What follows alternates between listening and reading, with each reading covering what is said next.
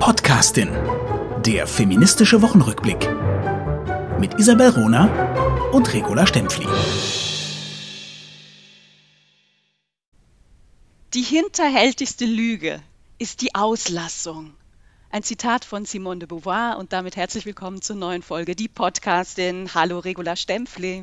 Hallo Isabel Ruhner, es ist wunderbar. Wir treffen uns wieder nicht groß verabredet. Äh, die große Kulturwissenschaftlerin und Germanistin, äh, die Ruhnerin, mit einem genialen Jahresrückblick, die Podcastin, und die aktuell an den Baum des Augenblicks gebundene Medientussi La Stempfli mit einem Wochenrückblick. Aber wir werden Aber es ist genauso geplant, weißt du, natürlich, genauso. es liegt nicht daran, dass wir uns nicht abgesprochen hätten, sondern genauso soll es sein. Es ist mein, es ist mein Fehler. Es passieren mir in den letzten äh, Tagen wirklich lustige Verwechslungen. Ich denke einfach, ich bin so innovativ im Moment unterwegs. Mit so vielen Projekten gehe ich schwanger und bin unendlich glücklich, dass ich dann die Termine äh, äh, anders setze, auch die Jahresrückblicke. Aber wir werden sicher ganz eine tolle Folge machen. Ich bin total gespannt. Ja.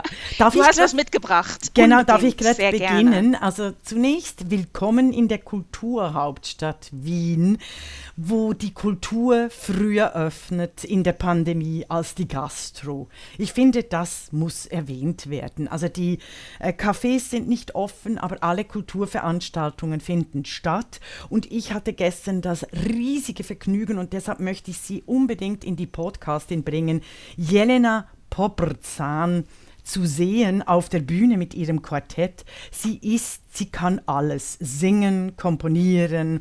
Sie macht mit ihrer Bratsche, mit der, Viol, mit der Violine, mit ihren Kolleginnen am Cello unglaubliche Musik. Ich habe oft nicht in, auf dieser musikalischen Reise von Jelena habe ich oft nicht gewusst, ist es jetzt ihre Stimme oder eben äh, äh, die Bratsche, die hier spielt oder das Cello. Also ich habe so etwas wow. noch nie erlebt und ich möchte äh, äh, ein, ein Ding noch erwähnen. Sie hat ähm, sie hat die unentdeckten Entdeckungen Gedichte vertont von Tamar Ratz, Ratz, Radziner, sorry, einer ähm, jüdischen Polin, einer polnisch-Jüdin. Von 1927 bis 1991 hat sie gelebt. Unglaubliche Biografie, eben eine Lehrstelle, die gefüllt wird und veröffentlicht wurde vom Wiener, äh, glaube ich, Thomas Wolf Verlag, dem Theaterverlag. Und eben Jelena hat äh, vier Gedichte davon vertont, also wirklich klassisch. Es ist Musik, wie ihr es noch nie gehört habt. Und eines der Lieder Und war. Wo, wo kann man sie sehen in Wien gerade? Sag mal. Am, äh, äh, heute, äh, gestern war sie im ähm, Nestroy Theater und am 3. Jänner ist sie im, in der Location Porgy and Bess in Wien für Jazz. Äh, ein, Lied, klar, äh, ein Lied hieß von dem Gedicht der Tamar Ratziner, Ich habe meine Kinder gut erzogen. Und es ist wie die Podcastin. Es war wie ein Gespräch zwischen Isabel Rohner und Regula Stempfli über feministische Kindererziehung, also politisch bewusste äh, Erziehung. Also unfassbar gut. Ich bin hingerissen Super. und deshalb wollte ich das reinbringen, weil ich in der Podcasting gelernt habe, diese Leerstellen, die gefüllt werden, die Auslassungen, die du am Anfang erwähnt hast, die haben wir wirklich versucht, ein bisschen aufzufüllen und haben so viele wunderbare, zauberhafte Frauen kennengelernt in unseren Gesprächen. Ja, und die muss man sichtbar machen. Also wir hoffen natürlich, dass äh, Jelena äh, bald auch tourt, in die Schweiz kommt und nach Deutschland kommt. Mhm. Und äh, no, also danke für den Tipp, das äh, finde ich, find ich klasse. Ich habe auch was ähm, für äh, mitgebracht, was ganz aktuell ist und was jetzt in der, in der letzten Woche nochmal aufgeploppt ist, was aber auch mit unserem Jahresrückblick zu tun hat. Mhm. Und zwar hast du das mitbekommen, ähm, dass das großartige, sehr, sehr wichtige Projekt Netz Courage von Yolanda Spiers-Heglin Ähm, das ist die, die einzige ähm, Hate Speech Ambulanz, die die Schweiz hat. Das heißt, da können sich betroffene Frauen hinwenden, wenn sie im Netz angegriffen werden, Gewalt erfahren, digitale Gewalt erfahren, ähm, sexualisierte Gewalt erfahren ne? und mhm. Ähm, bekommen da, da Betreuung, Beratung, juristische Beratung. Jolanda Spiers-Heglin hat es selber aufgebaut, hat inzwischen zwei Mitarbeiterinnen ähm, und ähm, ist, ist aber natürlich davon abhängig, dass, dass, dieses, dass dieses Netz äh, finanziert wird. Und jetzt hat das Eidgenössische Gleichstellungsbüro EBG mhm. ihr die Subventionen gestrichen. Mhm. Ich finde, das ist ein riesiger Skandal, denn es wäre verdammt nochmal die Aufgabe des Bundes, für so eine Stelle zu sorgen und so eine Stelle auch aufzubauen und zu finanzieren. Dass das nicht geschehen ist, zeigt schon eine riesige Leerstelle in unserer mhm. Demokratie. Dass Jolanda Spiers-Heglin das mit viel Herzblut aufgebaut hat, zeigt, was für, was für ein Engagement und was für eine Weitsicht und ja, anpackende äh, Klugheit diese Frau hat. Dass der Bund jetzt aus der Finanzierung rausgeht, finde ich wirklich, wirklich skandalös. Ähm, Netzcourage wird es schaffen. Es wird es schaffen, weil ganz viele Leute, ich gehöre dazu, ähm, mhm. sofort eine Mitgliedschaft gelöst haben von Netzcourage und dieses, dieses Angebot äh, weiterhin ähm, dadurch gewährleisten und finanzieren. Aber ich, ich finde, sowas, sowas geht nicht. Steuergelder sind dafür da, Rahmenbedingungen zu schaffen.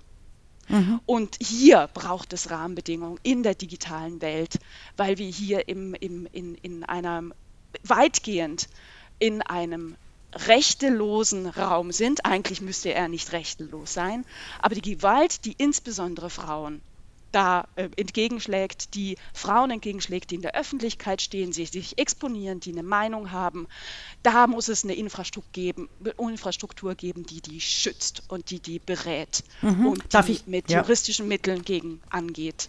Unbedingt. Sehr eines, gerne. Eines der wichtigsten Themen in diesem Jahr, da möchte ich anschließen, weil hinter der Streichung der Subventionen steckt die strukturelle Gewalt und die Media-To-Geschichte des Tagesanzeigers, des TX Verlages. Wir erinnern uns, im März gleichzeitig fast gibt es den offenen Brief von über 78 Journalistinnen die sind jetzt über 100 äh, gewachsen, an offenem Brief an den Tagesanzeiger, an die Leitung auch des TX-Verlages, dass es sexuelle Übergriffe, Machtmissverhältnisse, äh, ähm, ein, ein klassisches Media-Tool, ähnlich wie im Bild gegen Julian Reichelt gibt. Große Aufregung, es gab einige, die Podcastin hat sehr gute Folgen dazu gemacht. Wir waren sehr engagiert und Isabel Ruhner und Regula Stempfli haben dem Verlag und dem Verlagsleiter auch einen Brief geschrieben mit der Bitte, die Podcastin doch zu übernehmen im Tagesanzeiger, Verlag, respektive im TX Verlag für den Tagesanzeiger, weil sie da zwei zwei äh, Klappen auf einen Schlag, zwei, äh, also alle Fliegen auf einen Schlag erledigen könnten, Aufklärung, also gleichzeitig Aufklärung und Weiterbildung machen. Und äh, die Podcastin hat deshalb an eine neue Tochterdomain gedacht, die Tagesanzeigerin.ch. Die gibt es übrigens jetzt online, die Tagesanzeigerin.ch. Und zwar äh, eben also als, als Tochterorganisation für die Podcastin. Und jetzt komme ich zur Geschichte von Jolanda Spies-Heglin. Der Tagesanzeiger hat als Tagesanzeiger und nicht nur als äh, Michelle Binswanger, der Journalistin, die im zivilen äh, Streit steht, also juristischer Auseinandersetzung, ganz, ganz grob. Äh, das ist eine ganz schlimme Geschichte mit Jolanda Spies-Heglin. Ich möchte da immer unter Vorbehalt der Unschuldsvermutung von allen Beteiligten hier keine Stellung nehmen. Aber der Verlag, äh, TX Verlag und insbesondere der Tagesanzeiger, der Chefredaktor Arthur Arthur Rutishauser hat direkt die, eine Kampagne gegen Jolanda Spies-Heglin unterstützt, weil das Thema, das Jolanda Spies-Heglin, äh, dieses ähm, Anti-Hate-Netzwerk, äh, das Netzwerk Courage für Frauen gegründet hat und auch vom Bund unterstützt wurde, wurde von den Journalisten so thematisiert, dass hier eine bösartige äh, Frau, eine Imposter, also sie wurde einfach persönlich fertig gemacht, so dass die Politikerinnen, die auch im Board von Netzcura standen, äh, kalte Füße äh, oder nasse Füße kriegten und deshalb äh, ihre Unterstützung auch des Projekts zurückzogen. Und hier, Isabel, hier, hier, Isabel, ist eben wichtig, nur ganz schnell ist wichtig hm. zu zeigen, das, was wir auch thematisieren, dass wenn die Medien äh, unterwegs sind, eine Frau mundtot zu machen, sind sie immer noch erfolgreich. Ich möchte da nicht sagen, dass Jolanda Spieshägel nicht so genannt umstritten ist, in Anführungszeichen. Ähm, Wie auch Regula Stempfli umstritten ist. Ne? Ja, umstritten ja, ja. ist ja unser Lieblingsadjektiv. Absolut, absolut. Und ich finde das, ich finde das äh, Aber La Stempfli, ähm, mhm. vielen Dank für deine Ausführungen. Das ist, war nochmal sehr wichtig. Das klang jetzt aber so, als hätte der Tagesanzeiger die Podcastin übernommen. Das ist nicht so. Also es, äh, wir, wir ja. haben diesen Brief geschrieben an Arthur Ruttishauser, weil, weil wir da eine riesen Leerstelle sehen in der Berichterstattung dieses Medienverlags und ihm angeboten, ähm, dass die Podcastin äh, auch, auch über seine Seiten zu kriegen mhm. ist, natürlich gegen ein bisschen Geld. Ähm, wir haben nie eine Antwort bekommen. Richtig. Und jetzt haben wir aber just vor einer Woche ähm, erfahren, dass der Tagesanzeiger mit einem eigenen Podcast an, die, an den Start geht. Und als wir das Konzept gelesen haben, mussten wir uns doch sehr auf die Schulter klopfen, denn es ist unser Konzept. Eins zu eins. sogar Und sogar der, An, der Ankündigungs ja, bis zum, bis zum Namen. Also der, der neue Podcast vom Tagesanzeiger heißt die Tagesanzeigerin. Wie unsere, wie unsere Tochterdomain tagesanzeigerin.ch von der die Podcastin.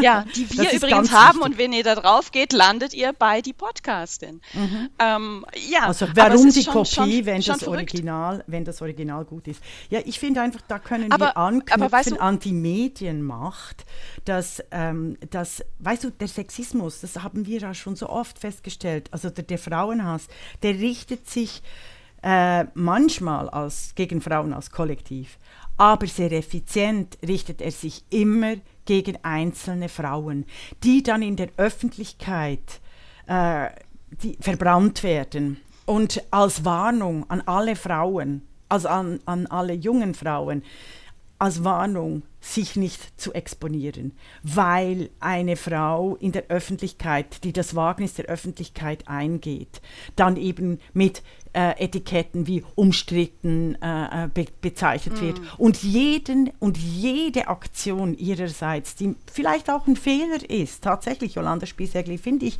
es gibt Dinge, nie hätte sie nie machen sollen, das passiert, aber wenn eine Frau nur einen Fehler macht, wird sie wird sie hingerichtet, wenn sie vorher ein paar Journalisten geärgert hat. Und das ist so unfassbar. Währenddem Männer, eben Julian Reichelt, konnte nach zehn Tagen Absenz wieder in den Verlag. Und er wurde nur äh, äh entlassen, gefeuert, ähm, weil in den USA ganz andere Compliance-Regeln und, und, und, und, und Good Governance gelten, was in Deutschland und in der Schweiz und leider auch in Österreich nicht der Fall ist. Also in den deutschsprachigen Ländern haben die Frauen fast keine Chance. Ich, ich finde das, find das beeindruckend. Wir schaffen gerade bei unserem heutigen Gespräch das etwas, was wir bislang, glaube ich, noch nicht gemacht haben. Wir sprechen nämlich über zwei konkrete Fälle, eigentlich drei konkrete Fälle gleichzeitig. Ach, sehr gut, ähm, ja. Aber natürlich hat das alles, hat das alles miteinander zu tun. Ich möchte aber diesen einen Strang nochmal aufgreifen und nachher mhm. den anderen auch. Also nochmal, ne, zur, äh, dass jetzt der Tagesanzeiger ähm, die Tages- den Podcast die Tagesanzeigerin macht. Also ich freue mich natürlich riesig, dass die uns so super finden und auch ihren Ankündigungstext ja in unserer, ähm, unserer Kommunikation ausgerichtet haben. Und ich freue mich natürlich, bald mal eingeladen zu werden von den zwei Journalistinnen, die den, den, die, die Tagesanzeigerin machen. Ich freue mich, sichtbar gemacht zu bekommen, dass wir die inspiriert haben für ihr Projekt. Klammer, meine Hoffnung, dass das geschieht, ist äh, mm, mm, eher subtil vorhanden. Aber ich gebe die Hoffnung nicht auf, ne, weil das wäre fair. Es wäre tatsächlich auch fair, dass der Tagesanzeiger sagt, ihr habt, habt da wirklich recht, wir hatten da eine Lücke, deswegen schließen wir die und wisst ihr was, ihr kriegt dafür auch ein bisschen Geld von uns. Das fände ich absolut richtig. Zu Jolanda Spiers-Heglin weil äh, ich tatsächlich heute gedacht habe, ich, ich rede über meine Highlights des Podcasting-Jahres 2021, wollte ich noch sagen. Ähm, für unsere Reihe, die Podcasting im Gespräch, hatte ich das, das große Vergnügen, wirklich mit, mit ihr ein Gespräch zu führen, mit Jolanda Spiers-Heglin, der Gründerin von Netzcourage, der Initiatorin von, von diesem wahnsinnig wichtigen Internet-Tool Netspick Cock, wo Frauen, die Penisbilder zugeschickt bekommen, direkt eine Anzeige generieren können. Also gilt, funktioniert aktuell äh, für, für die Schweiz, ne? da wird dann direkt eine Anzeige an die dortig generiert. zuständigen Behörden äh, generiert. Ähm, nichtsdestotrotz ein, ein, ein, ein Projekt, was Ausstrahlung hat und haben muss, auch für Österreich und für, mhm. für Deutschland. Also, und mich hat dieses Gespräch mit ihr sehr, sehr, sehr beeindruckt, was einfach wieder mal zeigt, was eine einzelne Person ähm, alles wuppen kann und alles anstoßen kann und alles verändern kann. Und mhm mich beeindruckt sie als Person, weil sie wahnsinnig viel aushalten muss und das aber aushält, weil sie mhm. wahnsinnig stark ist und viel, viel stärker ist als all die Männer, die, die ihr täglich äh, böse Nachrichten schicken, die keinen einzigen Tag in den Schulen, in den Schuhen von Jolanda Spies-Häglin aushalten würden. Hm. Ich möchte hier aber ergänzen, dass alle Frauen, die Jolanda Spies-Häglin auch eine Plattform äh, geben und unterstützen, weil ich äh, dass dies auch tue, dann von den Medienschaffenden wahnsinnig persönlich angemacht werden. Also ich wurde auf äh, den äh, Feiern der Journalisten, Journalistinnen Feiern, die ich, an denen ich teilgenommen habe 2021, äh, den Kollegen ich eigentlich gerne mag, wurde wahnsinnig angegangen für mein Engagement äh, und habe auch äh, ganz klar Aufträge in den Medien, in den Schweizer Medien verloren, äh, weil, wegen meiner Unterstützung für die Sache und eben auch mhm. äh, für Jolanda Spies-Hägling, gerade weil ich auch weiß, dass, äh, äh dass gewisse Dinge, die Jolanda Spies-Hägling in, auf Twitter tut, wirklich einfach extrem mühsam sind, weil sie dann der Sache äh, nicht gerecht werden. Aber das ist ja einfach so, dass wenn Frauen, die das Wagnis äh, der Öffentlichkeit eingehen, es da, sie dürfen auch Fehler machen. Und das ist ein Ding, das ich ja immer sage, wenn eine Frau in der Öffentlichkeit einen kleinen Fehler macht, wird sie hingerichtet. Währenddem Männer sich Böcke leisten können. Eben wie Andi Scheuer hat, der Verkehrsminister in Deutschland, hat im Jahr 2021 80 Prozent des Budgets für öffentliche Infrastruktur auf Auto, für Autobahnen ausgegeben. Nochmals, für Autobahnen. Mhm. Also er hat öffentlich-rechtliche Gelder wirklich abused, misused, nicht dem, dem, dem Auftrag gemäß ausgegeben. Und Andi Scheuer ist immer noch, als, ist als Verkehrsminister ähm, äh, ordinär, also regulär zurückgetreten. Stellt euch das vor. Das sind, das Andi sind Scheuer die, ist nicht zurückgetreten, La Stempfel. Eben, das meine ich nicht zurück. Nein, aber es gibt eine okay. neue Regierung. Nicht, es gibt eine neue, es gibt eine neue Regierung ja. in Deutschland. Ja. Ich meine, er ist einfach ja. regulär. Er ist regulär abgelöst worden. Sorry, das ist das Wort. Genau, genau. Regulär abgelöst worden. Das wäre einer Frau nie passiert. Es ist das sind, das sind bittere Erkenntnisse 2021. Ich möchte noch Und etwas, das Beispiel ja, finde ich ganz gut. Ne? Also, nee, nee ja. lass, lass, uns, ja liebe, liebe Regula Stempfli, ähm, einfach um es mal noch in, in mhm. so einen Kontext zu, ähm, zu setzen, 80 Prozent des Budgets für Autobahnen, da kann man sagen, mhm. ja, naja gut, aber die Autobahnen waren vielleicht marode, ne? da musste man was tun.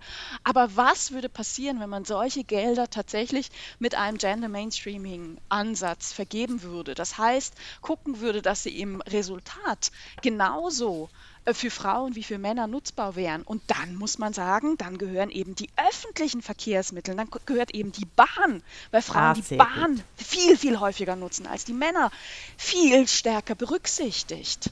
Ne? Ach, und deswegen, also mein Ansatz wäre ja. immer, dass Gelder, das sind ja auch Steuergelder, öffentliche Gelder, gerecht, nämlich für Frauen und Männer gleichermaßen ausgegeben werden. Ich habe überhaupt nichts gegen Geld ausgeben. Ich habe auch nichts gegen Autobahnen. Ne?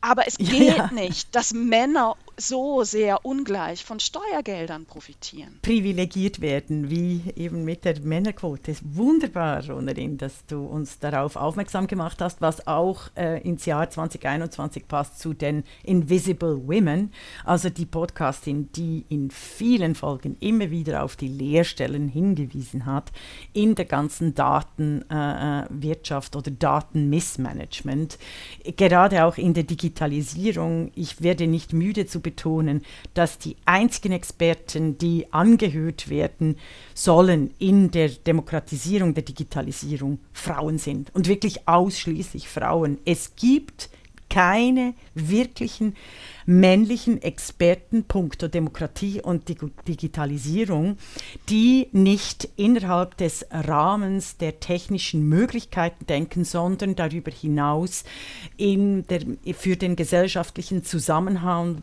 Halt der Deliberation und der politischen Partizipation denken. Das finde ich erstaunlich und es werden immer wieder äh, Männer mit den immer wieder ähnlich klingenden Titel zur Digitalisierung befragt, analysiert und es hat, gibt keine Auswege. Deshalb hier äh, wirklich wieder den Hinweis. Ganz, ganz wichtig und wir haben das mehrfach äh, behandelt 2021. Ja, wie war, wie war, wie war. Also ich habe ein bisschen in, im, im letzten ähm, Jahr gegraben und ich war ähm, erstaunt über unsere Themenvielfalt, ne, die wir da aufgeworfen haben. Also natürlich 2021 für mich das Jahr der Demokratie in der Schweiz, das Jahr des Jubiläums 50 Jahre Frauenstimmrecht. Ähm, darüber haben wir mehrfach berichtet, über das Frauenrütli, über das Buch 50 Jahre Frauenstimmrecht natürlich auch, um den, über den Umgang in den Medien, der doch nur sehr äh, punktuell vonstatten gegangen ist. Und dass überhaupt was gelaufen ist, zurückzuführen ist auf sehr konkret benennbare Frauen. Ne? Mhm. Wir haben unglaublich oft über ähm, Journalismus äh, gesprochen, Medienberichterstattung zu verschiedenen Themen. Die MeToo-Media war ein großes Thema, der Bundestagswahlkampf in Deutschland natürlich auch. Die Frage, wie, wie sind die äh, Medien umgegangen mit der Kanzlerkandidatin, die es gab, mit Annalena Baerbock. Ähm, wir haben auch konkrete Tipps erarbeitet, ne? konkrete mhm. Tipps für Journalistinnen und Journalisten, wie wie erkenne ich sexistisches Schreiben, ne? was wir alle gelernt haben, was wir alle infiltriert haben und was kann ich konkret dagegen tun, eben auch besser zu schreiben, gerechter zu schreiben. Wir waren auch sehr international. Wir haben über Afghanistan gesprochen, wir haben über Polen natürlich gesprochen, wir haben über, über die über Ukraine die USA. gesprochen, ja, über die, die USA. Mhm.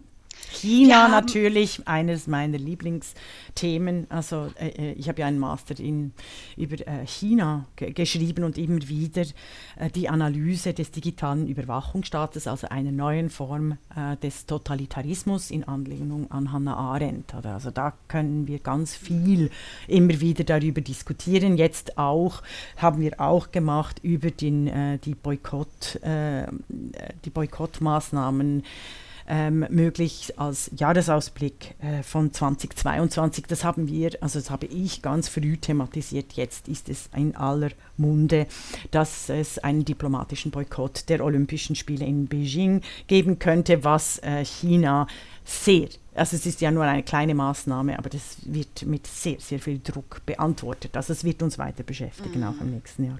Mhm. Mhm. Zum Frauenstimmrecht oh, noch. Zum Frauenstimmrecht ja, äh, haben wir ja vor allem auch Deutschland und, und die Schweiz vergleichen können, weil Isabel Rohner ja verdienstvollerweise schon 2018 auch 100 Jahre Frauenstimmrecht überhaupt thematisiert hat, weil das wäre sonst nicht thematisiert Frauenwahlrecht worden. in Deutschland. Frauenwahlrecht, ja. ja.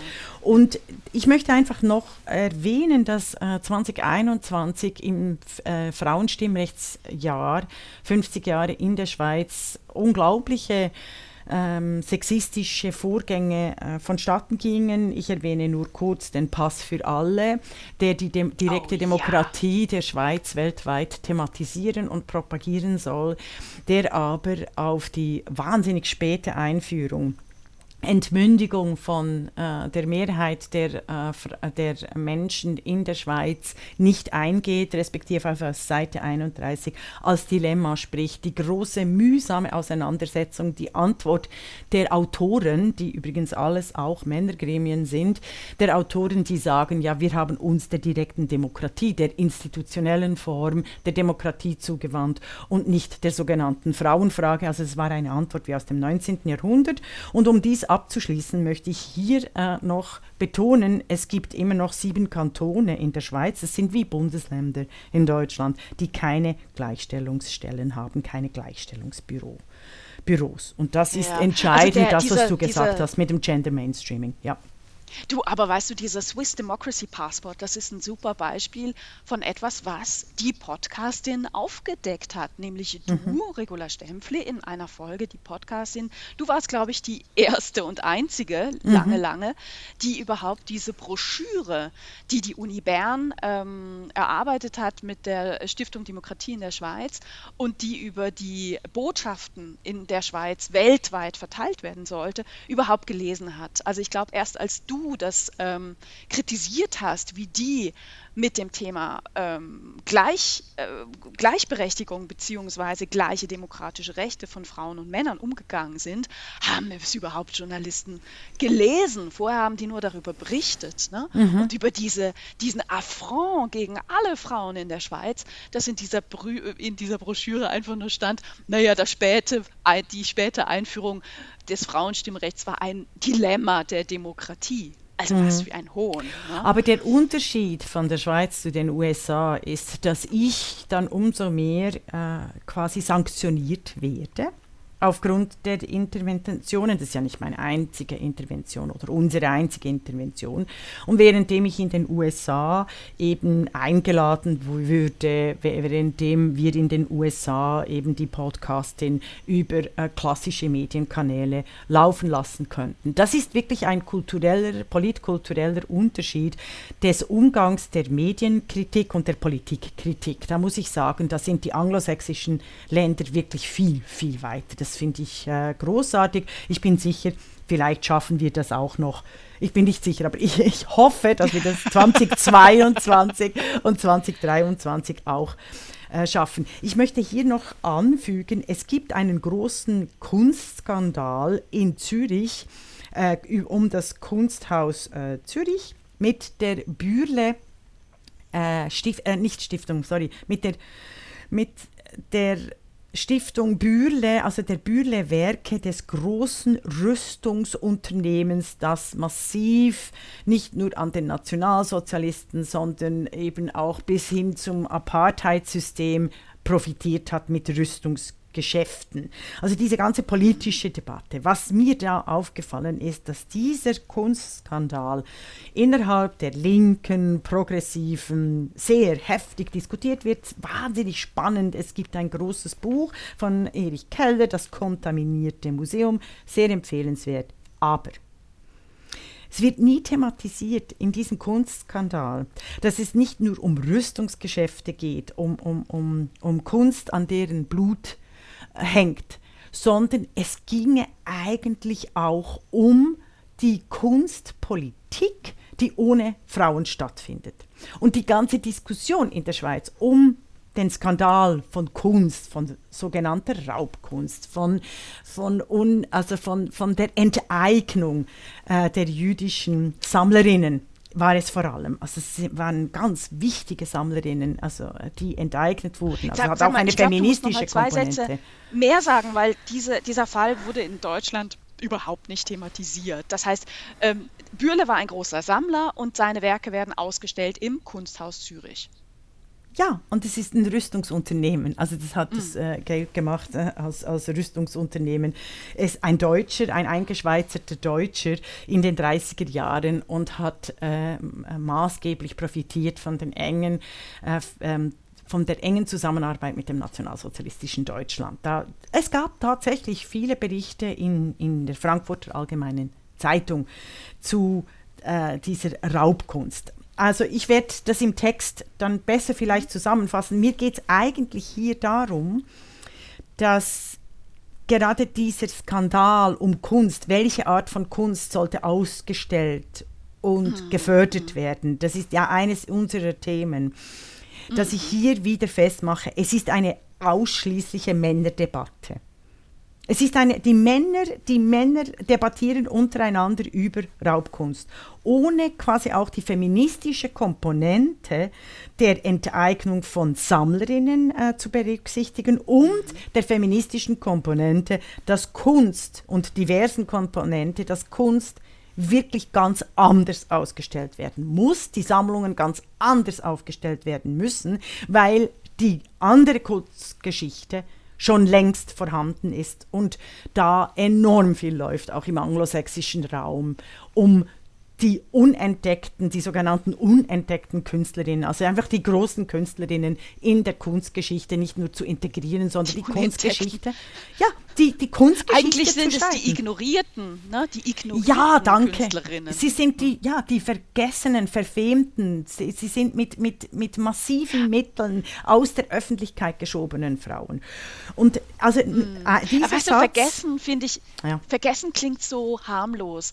Ich, ich habe ja, vergessen, danke. Milch einzukaufen. Danke. Ich bin so schusselig. Das ist aber danke. durchaus ein aktiver Vorgang. Also von daher ist es schon ignorieren. Das ist ein aktiver, eine, eine aktive Ignoranz. Ja, es ist ignorieren, es ist unterdrücken, es ist in den Schattenbereich drängen, es ist die Diffamierung, es ist die Abwertung, es ist, das ist, sind alles diese äh, Begriffe, die entscheidend sind. Und hier äh, auch der Hinweis zu den Demokratiedebatten, was ich gesagt habe zur digitalen Demokratie, also ähm, dass hier vor allem Frauen, also nur Frauen gelesen werden sollten. Ingrid Brodnik, Regula Stempfli, Shoshana Zuboff, Amy Webb, und in der Demokratiedebatte eben auch Hedwig Richter, die eines der wichtigen Bücher, um, äh, der wichtigen Bücher geschrieben hat, die die Einführung vom Frauenwahlrecht in Deutschland ganz anders erzählt, nämlich über den Körper, aber auch über den liberalen, demokratisch verfassten Körper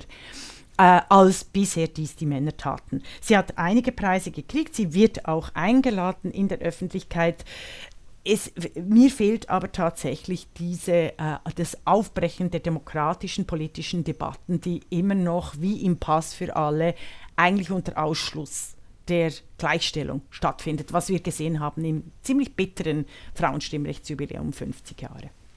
Mm, mm, mm.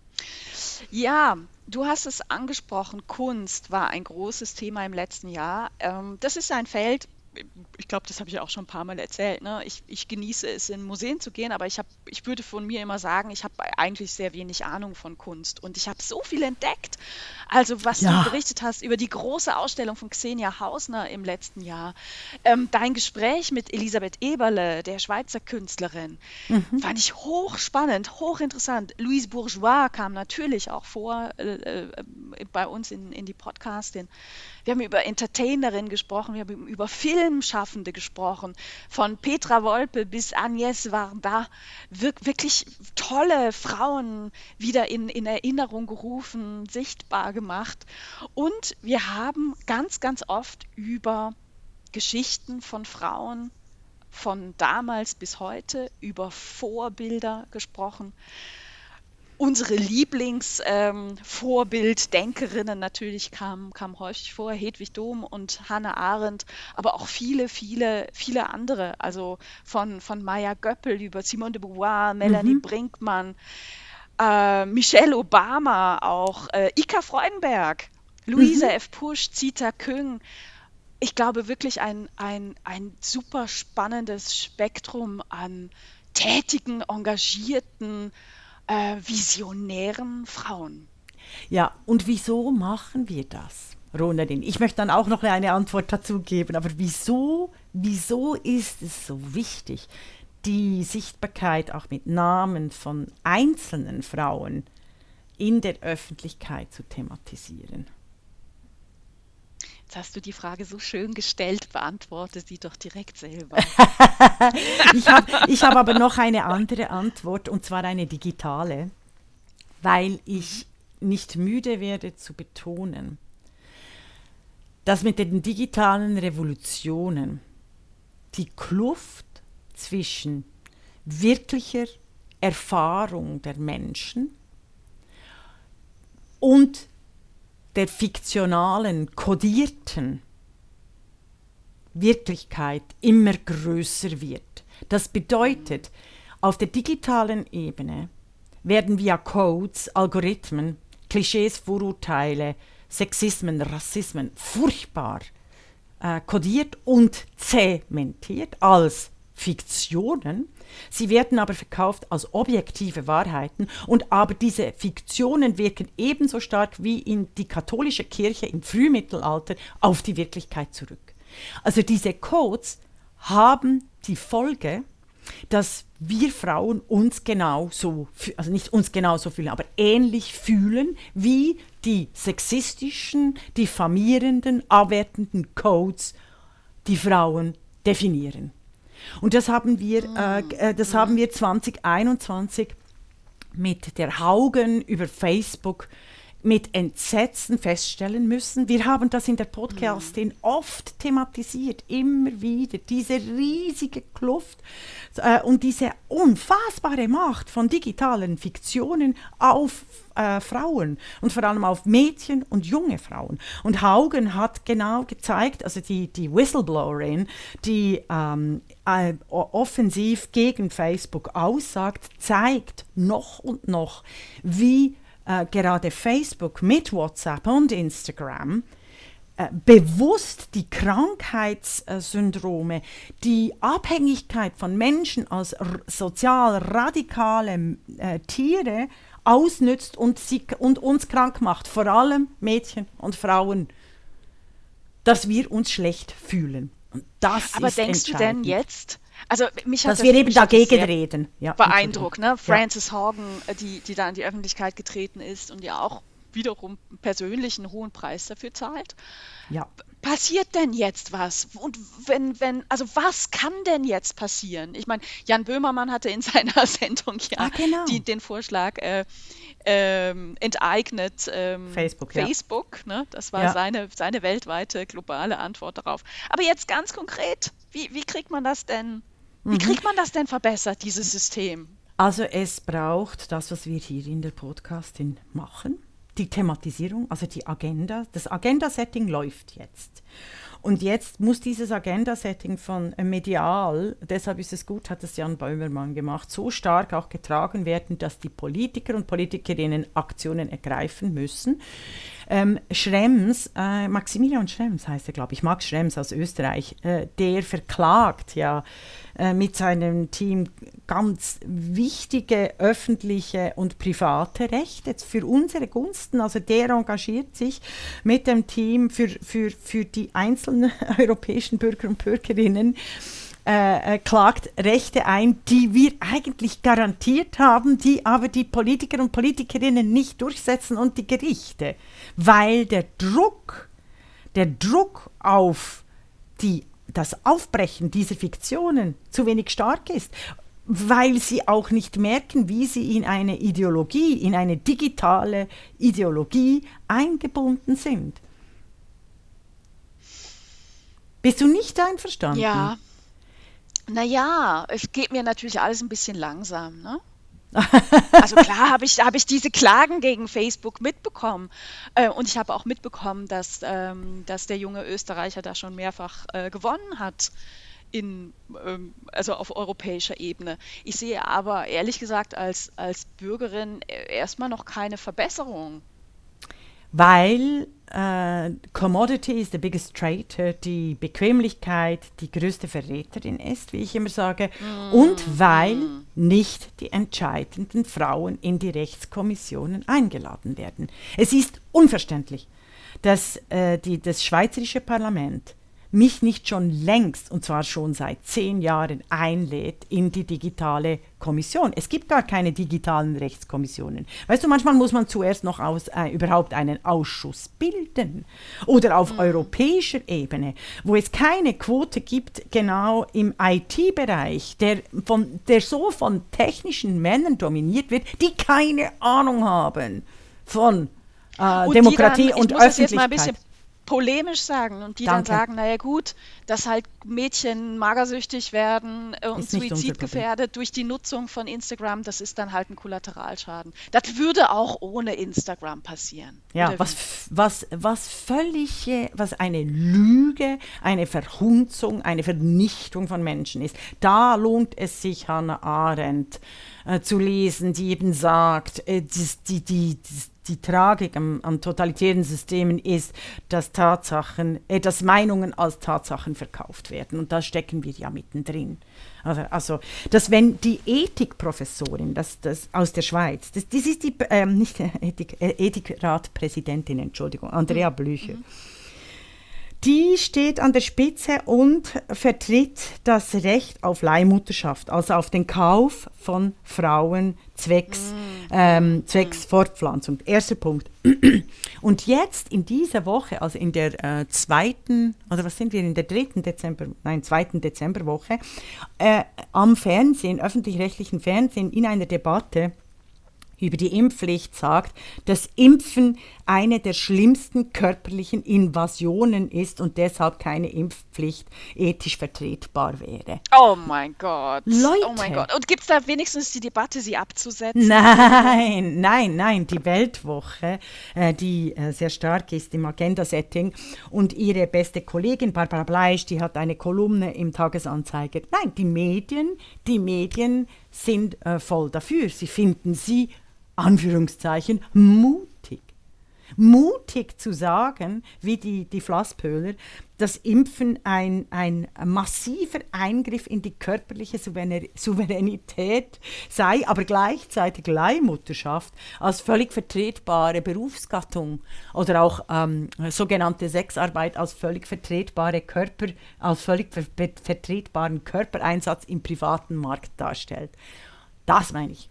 Das sind Zusammenhänge, die es uns erschweren, diese Kluft zwischen äh, fiktionalen, fiktionalen, fiktionaler Paradigma und Macht gegenüber der Wirklichkeit von, von Menschen äh, verstärkt, oder? Also ich finde, ich fand Aber das weißt du, was unfassbar. mir, also ich, ich teile deine Analyse. Ne? Mhm. Äh, und ich finde es ganz wichtig, das immer wieder zu sagen, was da auch äh, falsch läuft in der Mhm. Debattenkultur, die eine mediale Debattenkultur ist. Was mir hier fehlt, ehrlich gesagt, ist das Individuum. Also es, es, ist das Individuum, der, das ist meine Zuhörerin, mein Zuhörer, Mhm. die jetzt heute die Podcastin hört und denkt, boah, La Stempfli und die Ronerin, die machen heute echt den großen Bogen und sind ein bisschen wirr drauf. Was soll ich jetzt damit machen? Ich persönlich als Anna, Petra, Herbert, Hugo. Weißt du? Was mache ich jetzt?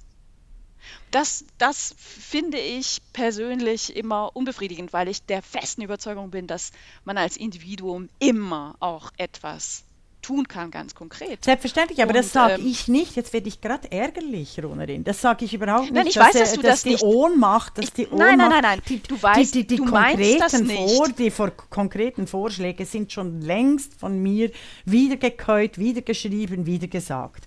Also was kann das Individuum Das machen, weiß ich ist doch. erstens mal alle alle Frauenorganisationen der Wahl, der eigenen Wahl unterstützen und in äh, sogenannten Männergremien, also nicht sogenannt in Männergremien, also überall an der, an der Ort und Stelle, wo sie ist, ganz klar für Quoten und Amtszeitbeschränkung plädieren. Punkt. Also die Amtszeitbeschränkung von allen Institutionen, öffentlich-rechtlichen Institutionen, würde unendlich viel Platz machen für ähm, für diverse, für Frauen, alte, junge, alles. Also das wäre entscheidend. Und der politische Druck muss stattfinden via Leserinnenbriefe, via Abos, äh, also via, äh, via. Nichtbeachtung von Männerpodcasts beispielsweise. Frauen sollen einfach über allgemeine Themen schreiben, aber wenn möglich die Männerdebatten einfach ignorieren, Leute. Sie sind nicht zielfördernd, sie sind nicht berauschend,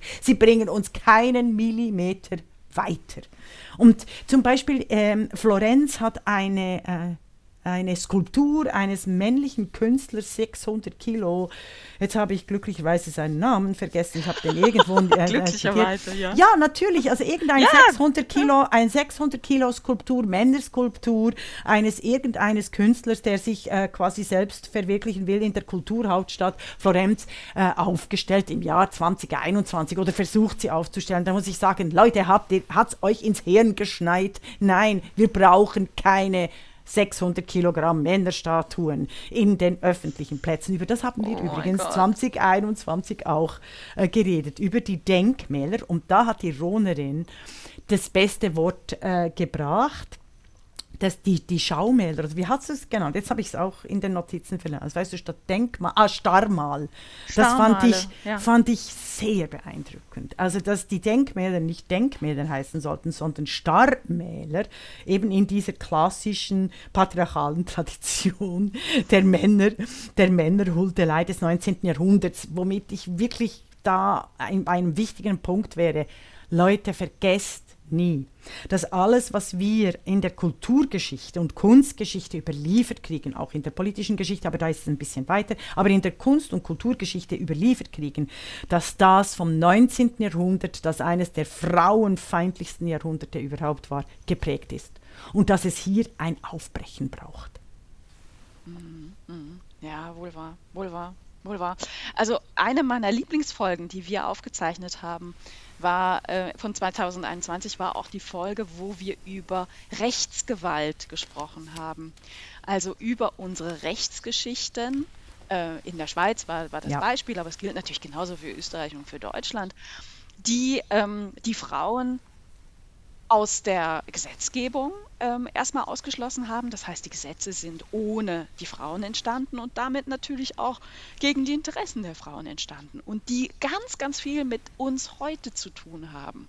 Und das fand ich, fand ich sehr beeindruckend und auch sehr nochmal gut auf den, auf den Punkt gebracht. Ne? Also auch mhm. heute, dass wir beispielsweise so wenig, dass Frauen immer noch wenig Eigentum haben hat etwas mit dieser Rechtsgeschichte zu tun. Ne? Wenn Frauen bis in die 50er Jahre kein eigenes Bankkonto ähm, haben konnten, wie, wie, sollten sie denn Kapital äh, überhaupt schaffen können? Ja, oder, oder auch Erden Ich erzähle immer wieder ja. sehr, sehr gerne die, die Geschichte ähm, meiner Eltern, die äh, aus, aus einer großen Liebe geheiratet haben. Meine Mutter war damals äh, äh, äh, Krankenschwester, hat also Geld verdient. Mein Vater war noch im Studium. Und dennoch wurde es ihr verboten, direkt nach der Heirat, also qua Gesetz, mhm. mhm. konnte sie keine großen Anschaffungen mehr machen, sondern mein Vater musste unterschreiben, obwohl es ihr mhm. Geld war. Mhm. Also na, das hat ganz viel mit, mit uns zu tun. Und diese, diese Geschichte ist einfach hochspannend und viel zu viel zu wenig präsent. Was ich aber auch echt toll fand im letzten Jahr ist, dass wir über ganz viel unglaublich Schönes gesprochen haben und auch oft gelacht haben. Wir haben über Sex gesprochen, über Freiheit gesprochen, über Unabhängigkeit, über Geld, über Frauenfreundschaft, über unsere Mütter, ähm, über Bücher, die Freude machen und ähm, ich habe da auch einfach persönlich ganz, ganz viel auch an guter Laune mit rausgenommen. Jetzt sprechen wir häufig drüber, ne? also auch gerade du, äh, liebe Regula Stempfli, was, was du auch für für, für Einschränkungen selber erlebst ne, und für, für Mobbing ähm, auch selber erlebst, äh, gerade durch, durch einige Medieninstitutionen. und durch mein Enga Engagement, ja, ja, also durch mein Engagement. Ja, gut, also aber weißt durch du, die Art und das, Weise, die ich bin, ja. Das, aber, aber, aber das, der, Grund, der, der Grund sind ja die Institutionen. Erst im zweiten Schritt ist das Regula Stempflis Temperament. Nein, das ist ja eine, eine Ausrede ne, von, von, von den Medieninstitutionen. Es hat also nichts das Problem ist schon das Patriarchat. Es hat nichts mit meiner Person, sondern mit den Themen zu tun. Und da möchte ich schon äh, auch betonen, du hast absolut recht wegen die Kritik. oder also ich äußere sehr viel äh, strukturelle Kritik und drücke einfach den als Denkerin mein immer weise ich den Fokus auf, auf, auf ganz schwierige Zusammenhänge in, rein. Ich möchte aber hier betonen, es gibt keinen besseren Ort der Welt als 2021 in Europa mit Isabel Rohner die Podcastin zu machen zu können. Ich habe eine große Freiheit als Frau, wahrscheinlich die größte Freiheit in allen Jahrhunderten und ich wache jeden Morgen auf mit einer unendlichen Dankbarkeit und Freude, dieses Geschenk der Emanzipation, der Freiheit und der Sinnlichkeit als Frau durch das Leben zu gehen, mit diesem Geschenk so umzugehen, dass ich es auch allen nachfolgenden Generationen von äh, Mädchen und Frauen von Herzen ähm, ermögliche, ja, ermöglichen will. So schön, so gut. Wir haben übrigens im letzten Jahr jede Woche eine Folge gemacht. Wir haben uns einmal die Woche im virtuellen Raum des äh, Digitalen getroffen, ne, uns zusammengeschaltet. Wir haben nur eine einzige Woche ausgesetzt. Weißt du das? Äh, nein. Das, das, war da, als wir uns tatsächlich einmal live getroffen haben, persönlich in Bern. Mhm. Also im letzten Jahr haben äh, Regula Stempfle und Isabel Rohner sich original zweimal persönlich getroffen. Das waren auch die zwei einzigen Treffen bislang.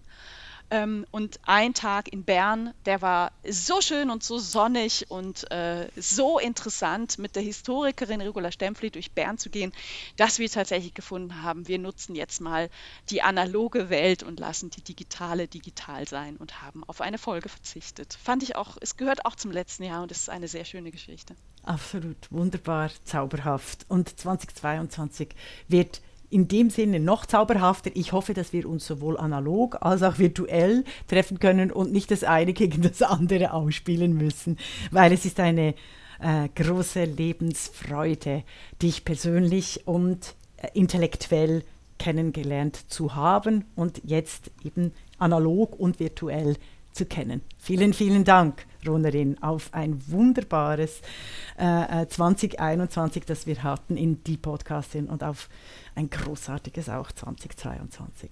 Es war mir ein Vergnügen. Das war die Podcastin, der feministische Wochenrückblick mit Isabel Rona und Regula Stempfli.